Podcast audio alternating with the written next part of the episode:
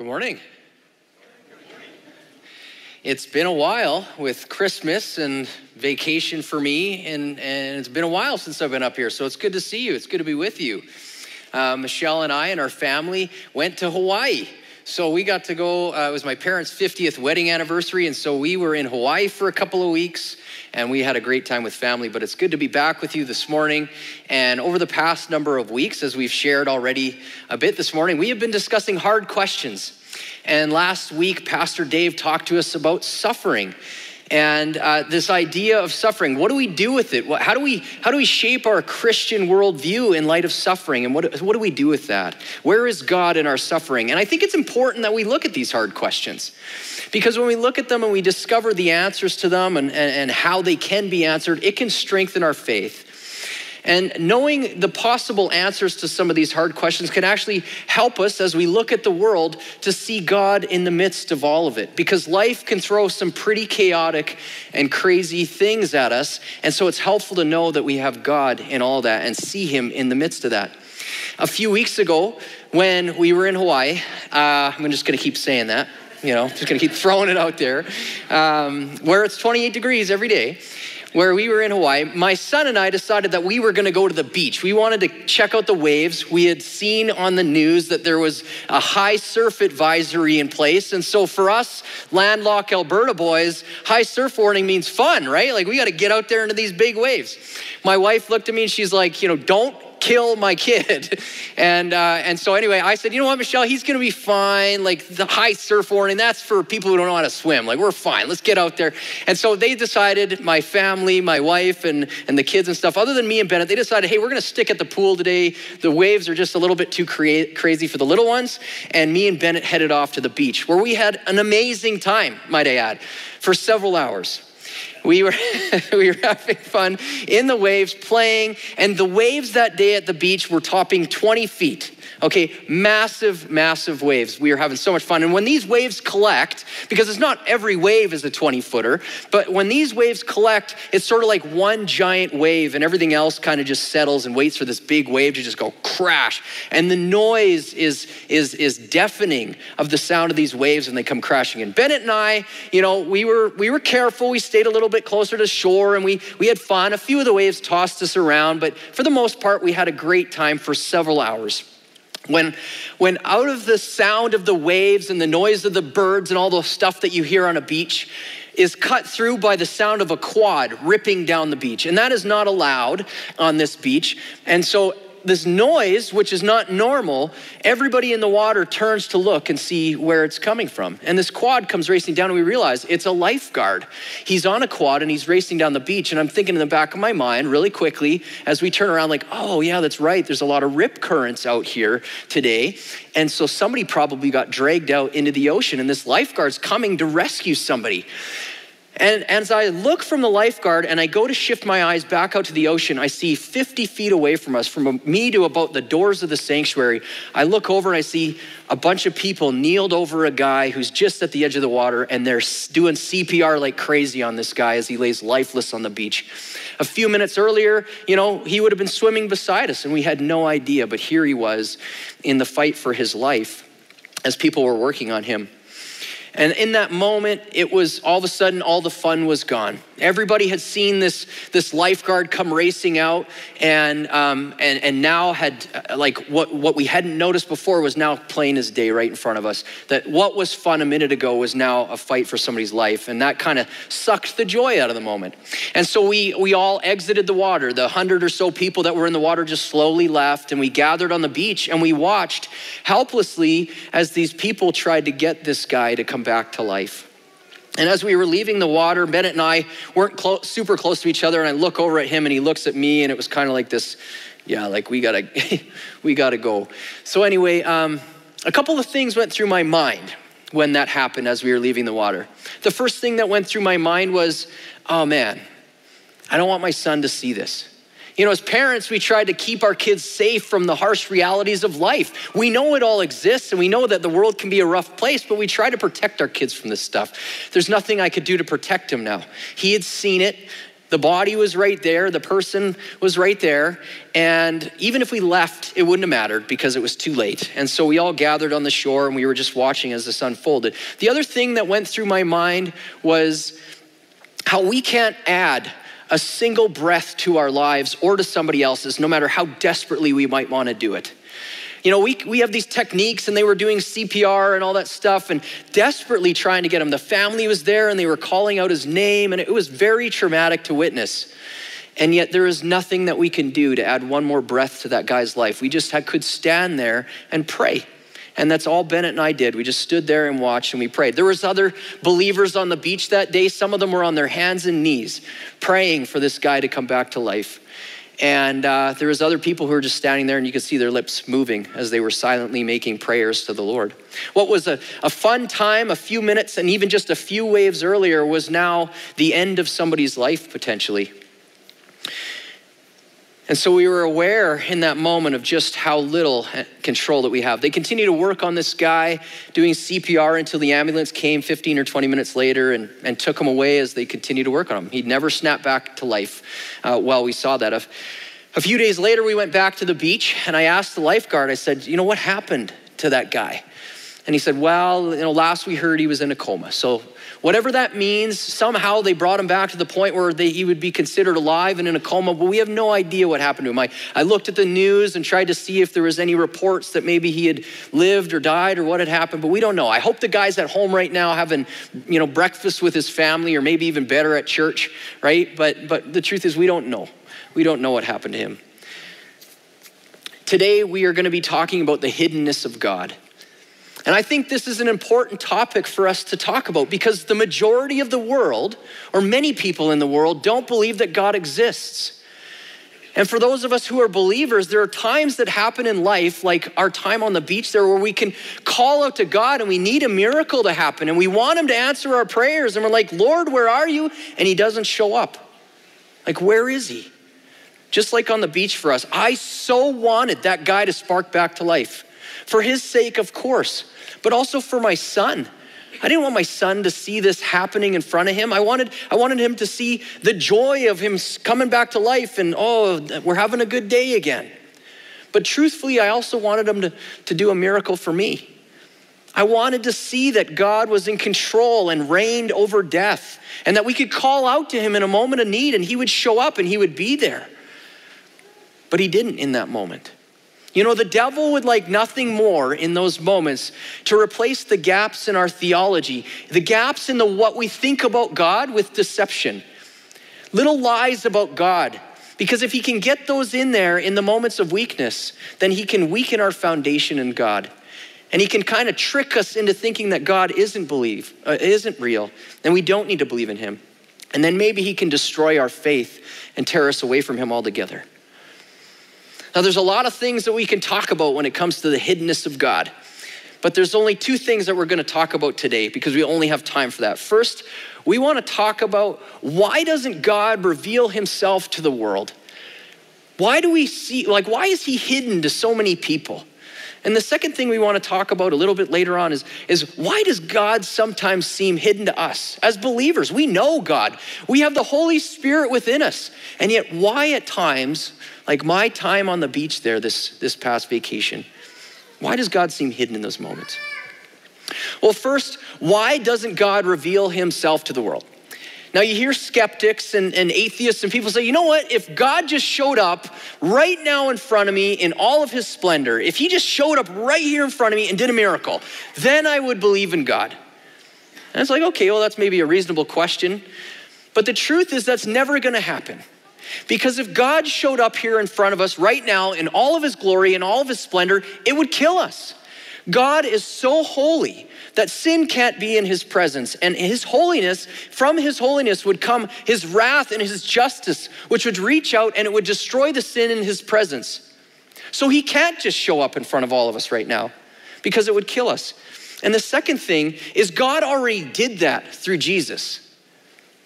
He sent Jesus, who is Emmanuel, God with us, to live among us. And he performed many miracles in front of people, in front of many people over the years. And you know what? There were some people who believed in him, and there were some people who didn't. The sinful heart still wants to have the ability to reject God even when He's standing in front of them performing miracles. And that is humanity's privilege right now.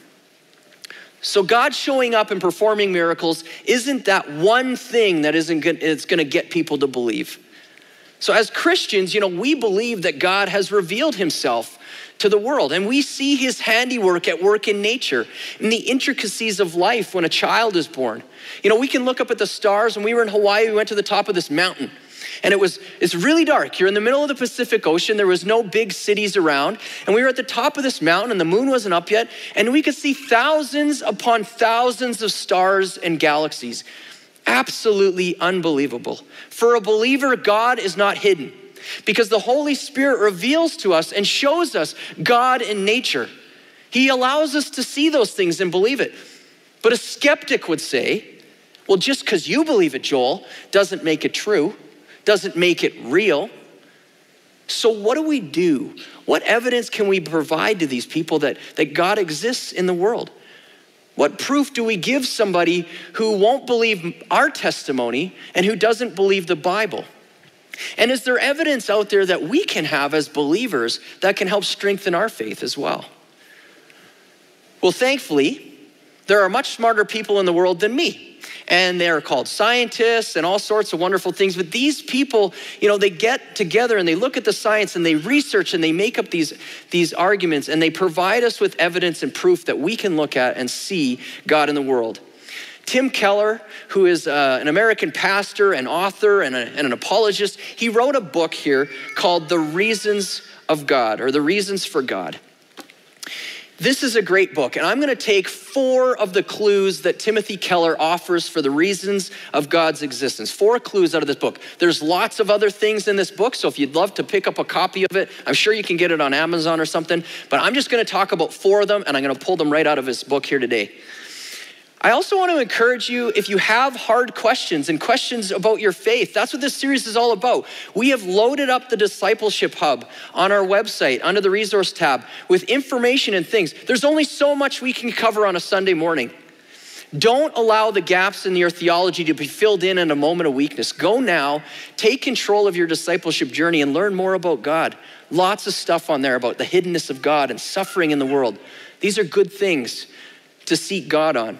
Go check it out. Anyway, Keller's approach to this topic is to state that there is no perfect, undisputable proof out there that God exists. And when I read that, I was like, oh, come on, Keller. I was looking for one thing. Just give me one thing that will prove that God exists. I want to hang on to something, you know?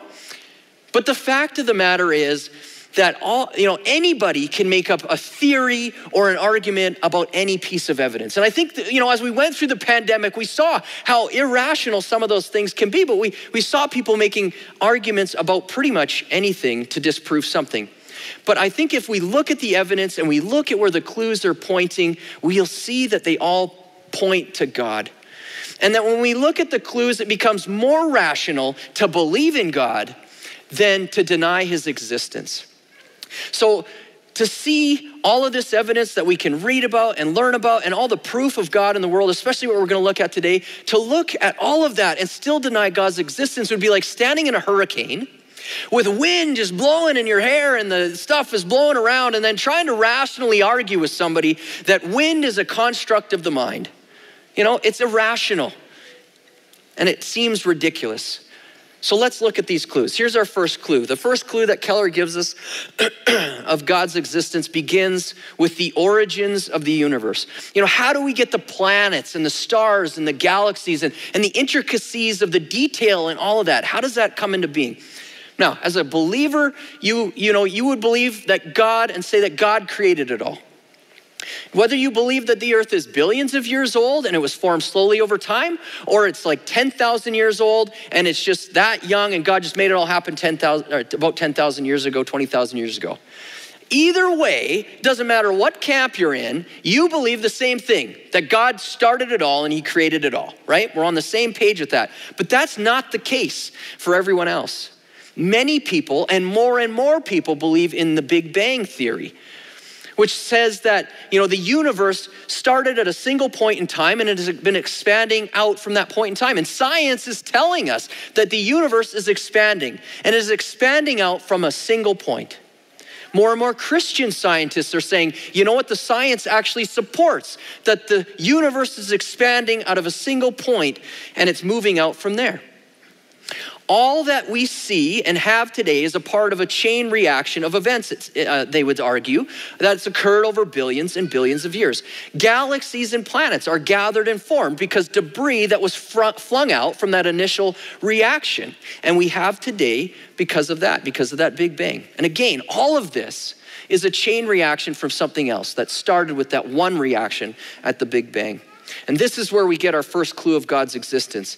Everything in the world and everything in the universe exists because of something else. And here's what I mean by that you're here today because your mom and dad brought you into existence. And they were here because their parents brought them into existence, and so on and so forth until we get back to the first humans that were ever around. And then you either at that point believe that God created the humans, or you believe that we emerged out of some slimy, miry pit from a one celled amoeba. And then, even at that point, you still have to argue well, the pit came from somewhere and the amoeba came from somewhere. And so you chase the chain even further back from there. But either way, everything that exists is uh, contingent on something else to have brought it into being. Now, at the moment, everything in the universe came from something else, right down to that very first moment when it all went bang. Everything has been a chain reaction, except for one thing and that was the thing that started it all. What was the first thing in the chain that started it all? Well, I have this book here. I'm going to use Timothy Keller's book. Let's use this book as an example. Let's pretend that this book is where everything in the universe came from. Everything that the universe ever came into being, so the earth and all the planets and stars in the galaxy are going to come from this book if I smack this book and it explodes and it's going to start everything where did the book come from? Because you have to answer that question where the book came from. Because, you, you know, at that point, the argument either becomes, well, the book came from nothing and nowhere because everything comes from somewhere in the universe. Either you have to argue that the book came from nowhere, or you have to argue that maybe God created it. It's fascinating when you take all this back to its logical conclusions, what you're left with, right? You have to argue, you have to look at it and you have to go, well, either you have to have enough faith to believe that everything in the universe came from nothing or that God created it. But either way, you can't, ex- you can't escape that it requires faith to believe either of those things. Because even a rational person would say, nothing comes from nothing, right? This is where the Big Bang argument gets us. Second, the second clue we see is in how precise the laws of nature must be in order for the universe to have come into being. All that we have today in life must be very precise. Scientists John Wharton and Hill Roberts, some close friends of mine, just kidding, they're not friends of mine. I read it in a book. Uh, they say that the balance between gravity and the expansion rate of the universe if it were altered by one part in one million, billion, billion, billion, billion, billion, billion, there would be no galaxies, stars, planets, or life. And put another way, pardon me, put another way, the explosion that started the Big Bang, if you were to add more energy or more mass to that, it's it, right now it was perfectly calculated, they say. If you were to add more mass or more energy, even one grain of rice to that explosion before it happened, the explosion wouldn't have had enough power to make it happen. And if you were to take one gram of rice away from all of that mass and matter, it would have exploded too fast to have made life happen. It would have blown everything away too far to make it happen. It's literally that precise. And that's just two variables that need to come together to make the whole thing work. There are also other variables strong and weak nuclear forces, constants of physics, the forces of electromagnetism to gravitational forces, and more. All of this stuff has to be so finely tuned and precisely put together in order and work together in order for us to have what we have here today in life. One writer put it this way Imagine covering one billion continents the size of North America. One billion continents the size of North America with coins. Okay? It's a lot of coins. Now stack those coins to the moon. Then take one of those coins and paint it red. Put that coin, that red coin, in the middle of all of those coins on those 1 billion continents with coins stacked to the moon. Then blindfold your friend and have them pick the right coin. That is roughly the odds that it would take to randomly balance the forces of electromagnetism with the forces of gravity to the fine tuning point where we have what we have today and life exists and the earth and everything else as we know it. Those are ridiculous odds. Now, there's people out there who argue against that and have rebuttals, and they say things like, well, yeah, but if you have an infinite amount of universes, then logic and reason stand that one of those universes would have these ridiculous odds that would be able to come together and make this happen because there's an infinite amount of them. So, obviously, one of them could have that. The problem is, science says, ah, wrong. There's no science out there that proves that. We are just making up theories at this point and working incredibly hard to try and deny what might be staring us right in the face, and that, that is God created it all. The third clue that we are offered is this clue of beauty. You know, if we claim that there's no God, and we claim that there's no heaven and hell, and those are just fiction, that means that there's really no meaning in life, right? Everything in life amounts to nothing, it came from nothing, and it's all over when we die. Now, the moral implications of that are, are crazy, and we're not going to talk about them today. But if that were true, I can't even imagine how terrible this world would be. But let's simply consider right now, this morning, that if there is no God, that would mean that love and beauty are absolutely meaningless. But it doesn't feel that way, does it?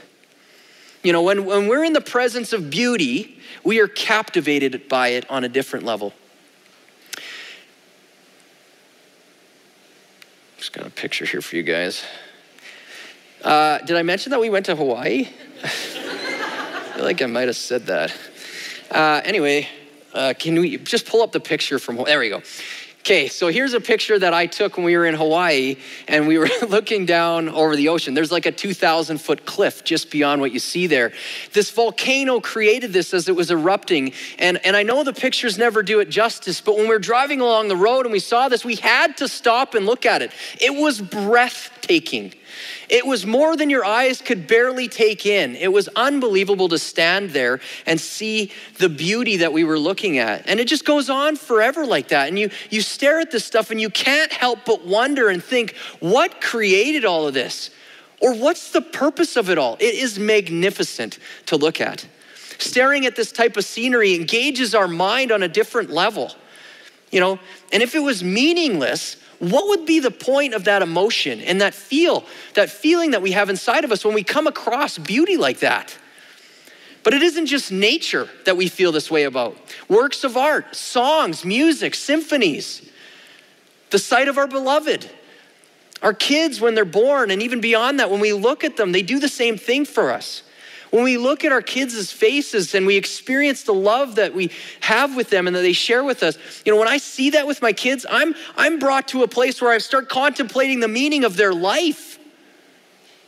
If it was just staring at a wall in my office, not that I have a problem with my office wall, but I don't feel the same way about the wall in my office that I do when I look at my kids or I see this kind of scenery. And my mind can't fathom that the love that I have for them and the beauty that I experience is all for nothing. It seems crazy to me that that all means nothing.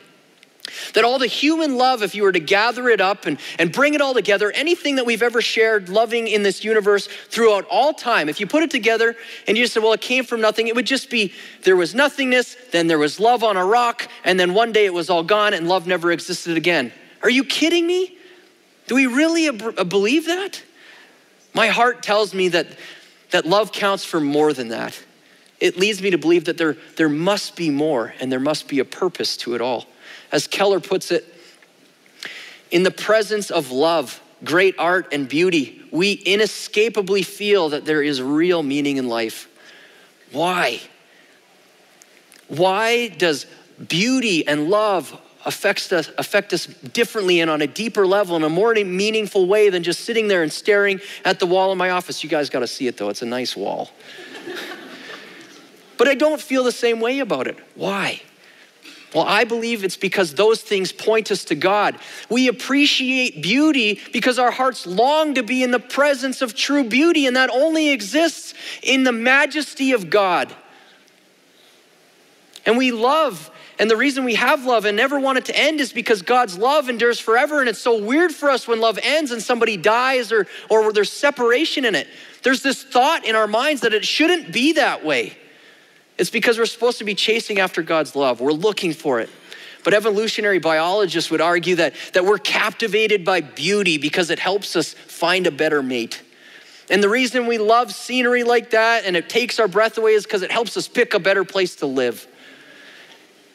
And the reason that we believe in God is because it helped us cope with something at some point, the harsh realities of life, and it just helped us stay alive and gave us some advantage. The reason, you know, that our kids are cute and that we appreciate the way they look and we look at them with such amazing, you know, love and affection is so that we don't kill them, right? Now, some kids aren't, you know, like, you my, my kid sometimes isn't cute enough. I still, anyway. kids, you don't get that joke, but as a parent, you, you understand. Sometimes they're just not cute enough. so the pre the, the predisposition to appreciate beauty and our mountaintop experiences that cause us to think that there's more than life, more to life than all of this, can be boiled down to simply traits that were handed down to us through our DNA to survive. It doesn't mean anything beyond survival. But what their argument fails to account for is why we have this unfillable desire for more love and more beauty. It's not like once you see it, you're done with it. If you lived in Canmore or like Hawaii, you know, you wouldn't just you wouldn't just be like, "Oh, it's beautiful and I'm done. I don't need to look for beauty anymore." You still want to travel. You still want to see beauty. We can't get enough of it. And when we experience love once, it's not like we're done with it. We want to feel loved all the time and we search for it. Don't we? It's not like when I look in my kids' faces and I see them once, I'm like, yeah, good. I'm not going to kill you. Moving on, I'll never look at you again.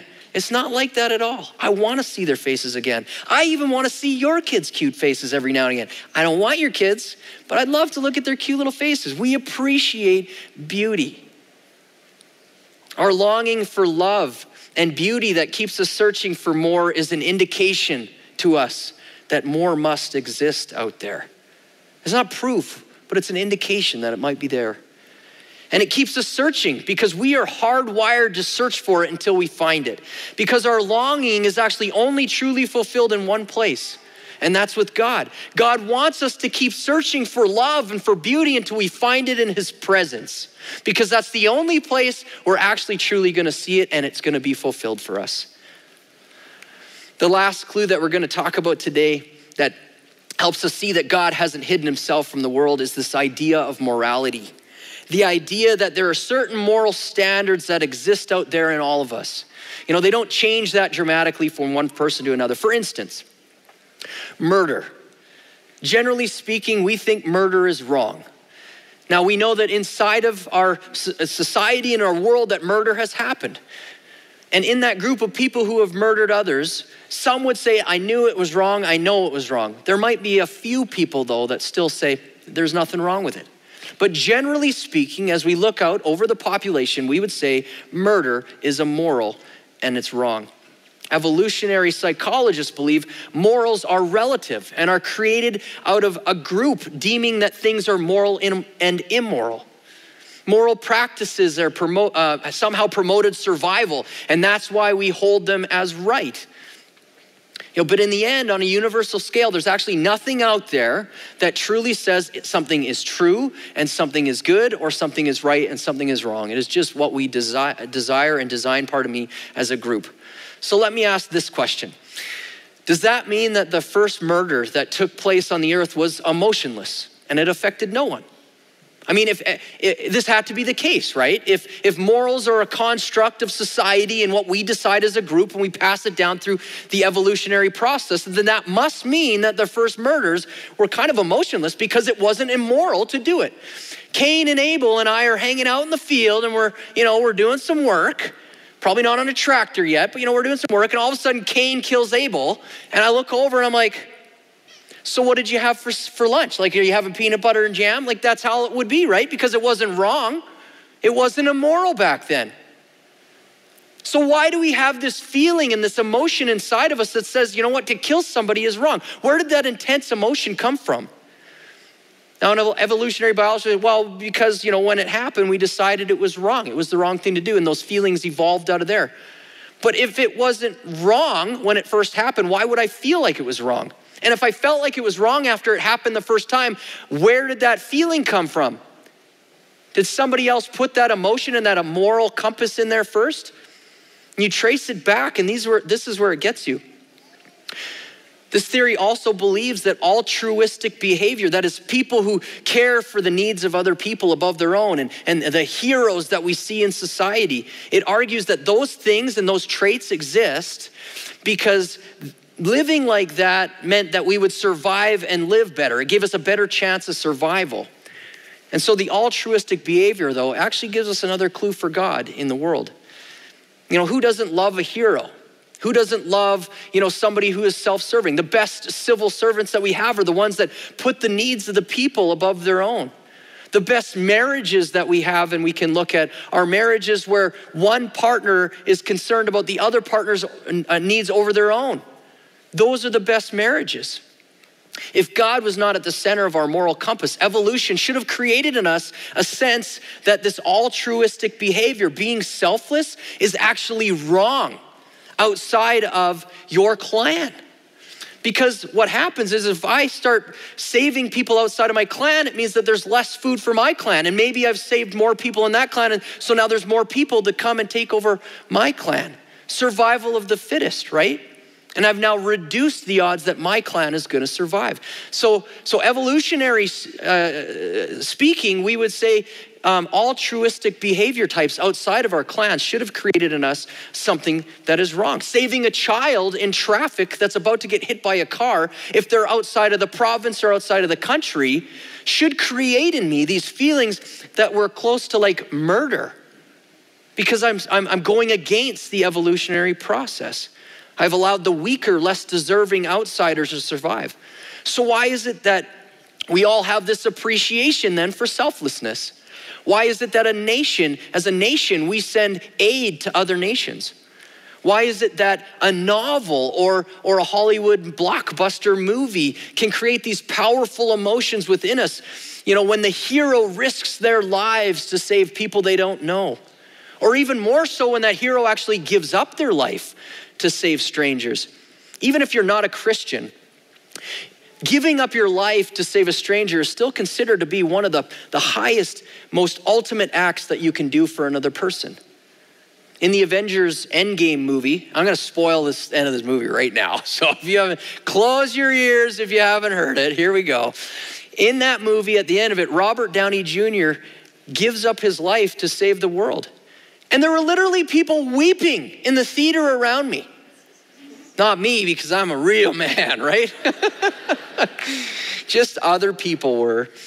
But, uh, but, but if, that, if, if, if um, evolution was correct in terms of how we come up with morals, then that process shouldn't have created people or shouldn't have made people weep because Robert Downey Jr. Had done something amazing for society and what he had given up and the, all the sacrifice. They should have been like, it doesn't matter. It's meaningless. He did that for, for no one. But that's not the way the case, the case that it was. You want to know why that we all have this level of basic morality and why selflessness is a trait that we find attractive? It's not because that evolutionary trait and behavior that came from nothingness and, and then was just emerged part of me as a dominating trait. That's not what it is. It's because we're hardwired by God to appreciate those traits.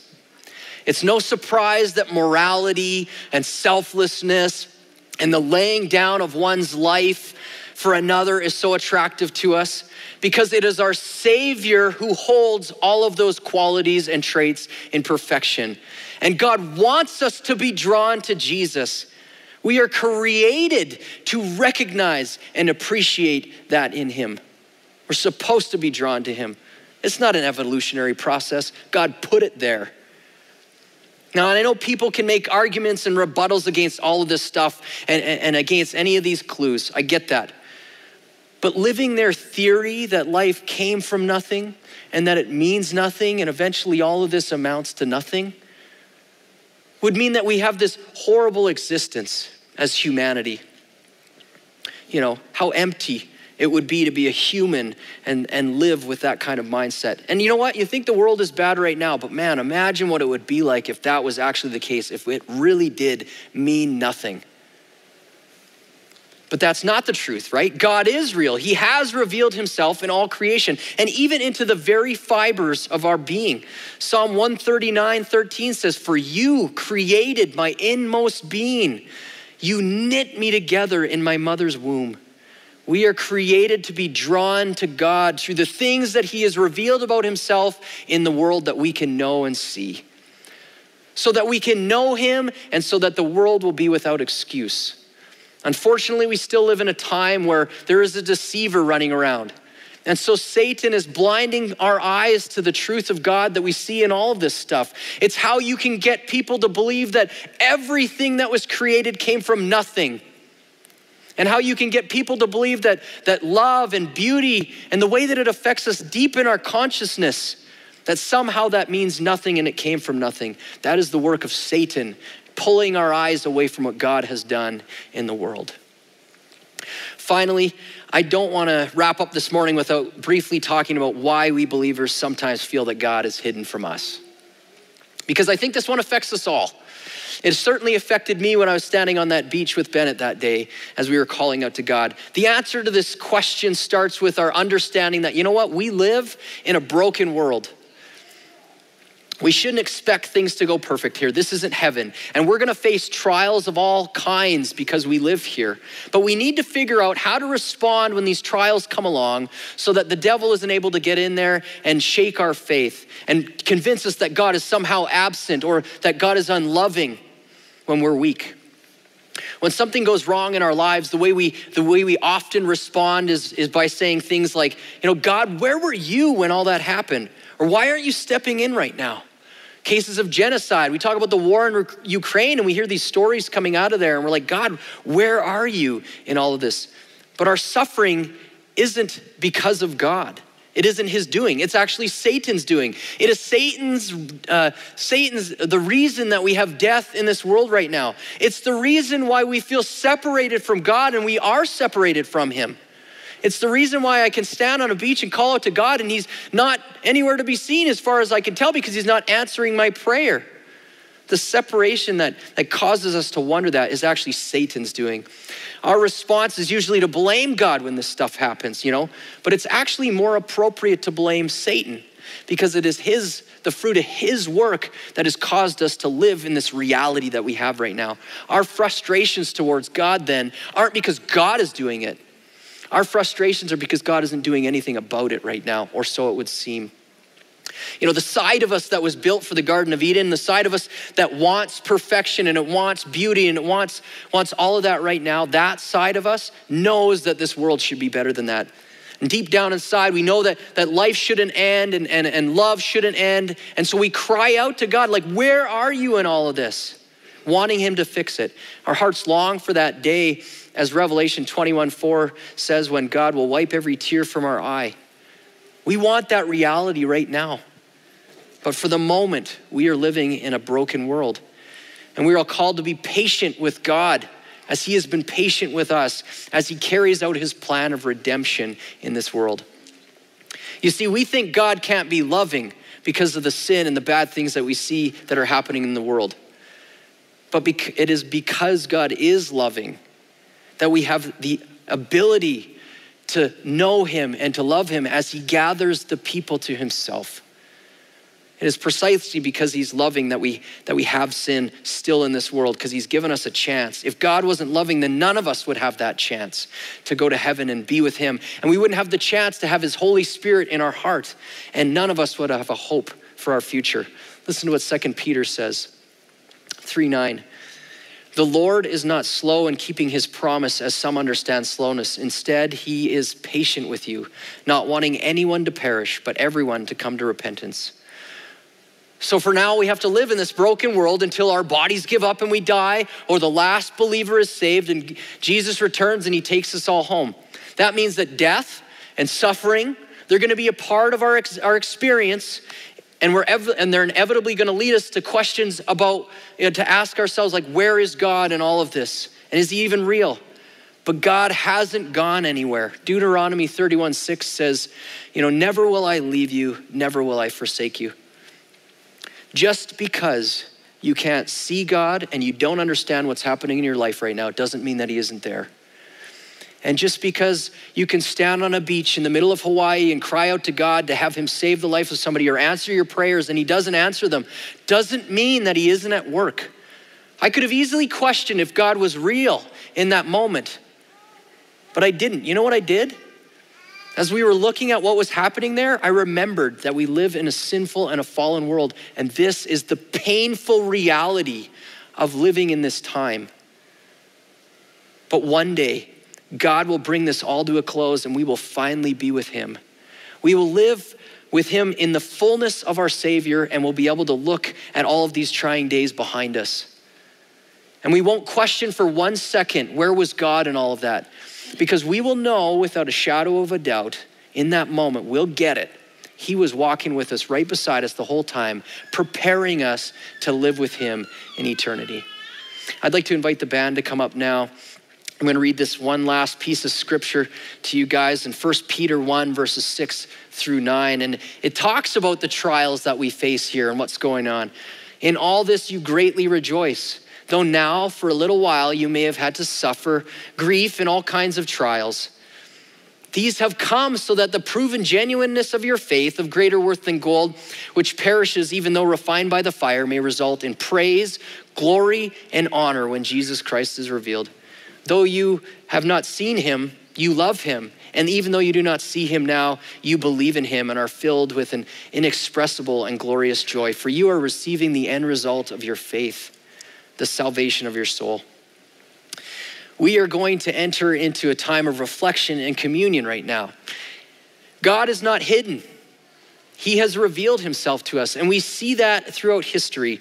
You know, this table of communion that we're going to approach right now is an example of that, of, of God with us, of Him revealing Himself to us. It's another example of that. When Jesus came to earth, he did that in a physical way, and his sacrifice was for us and to pay for our sins so that we could have that opportunity to be with him one day. You know, as I was spending some time reflecting this week about God's mercy and his love, I came to this realization that, that I am not worthy. And that was, it was kind of a powerful moment, actually, as I sat there and I felt like God was saying, You're not worthy. And I'm like, Lord, what do you want me to do with this? Like, this is kind of a, a big thing to say. And like, I know about Jesus and all that. Like, that's not where he was going with that. So I tracked with it for a few minutes and I was like, okay, I am not worthy. And I thought about that. But God can do that. He could stand in our midst right now and he could pronounce us not worthy because that's the result of the human condition. That's the result of sin entering the world. We are not worthy to be in God's presence. And when you let that sink in, it's like, oh man, there's nothing I could say to change that. But as I reflected on the fact that I'm not worthy to be in God's presence or be near God or even be in heaven with Him one day, the glory of Jesus began to increase in my mind. And I thought, oh man, you know who is worthy? Jesus is worthy. And I believe that. And I believe that his sacrifice is sufficient to cover God's wrath towards me in my unworthiness. And I can hold on to that. And then Jesus didn't just leave me hanging and go, Here, trust me on this, even though he should. He sent his Holy Spirit into our hearts so that we can have confirmation that this is true and this is real. We have the indwelling of the Holy Spirit in us. So we sit here today unworthy, but as we do that and as you reflect right now, remember that Jesus is worthy and cling to him in your unworthiness and do that with grateful hearts.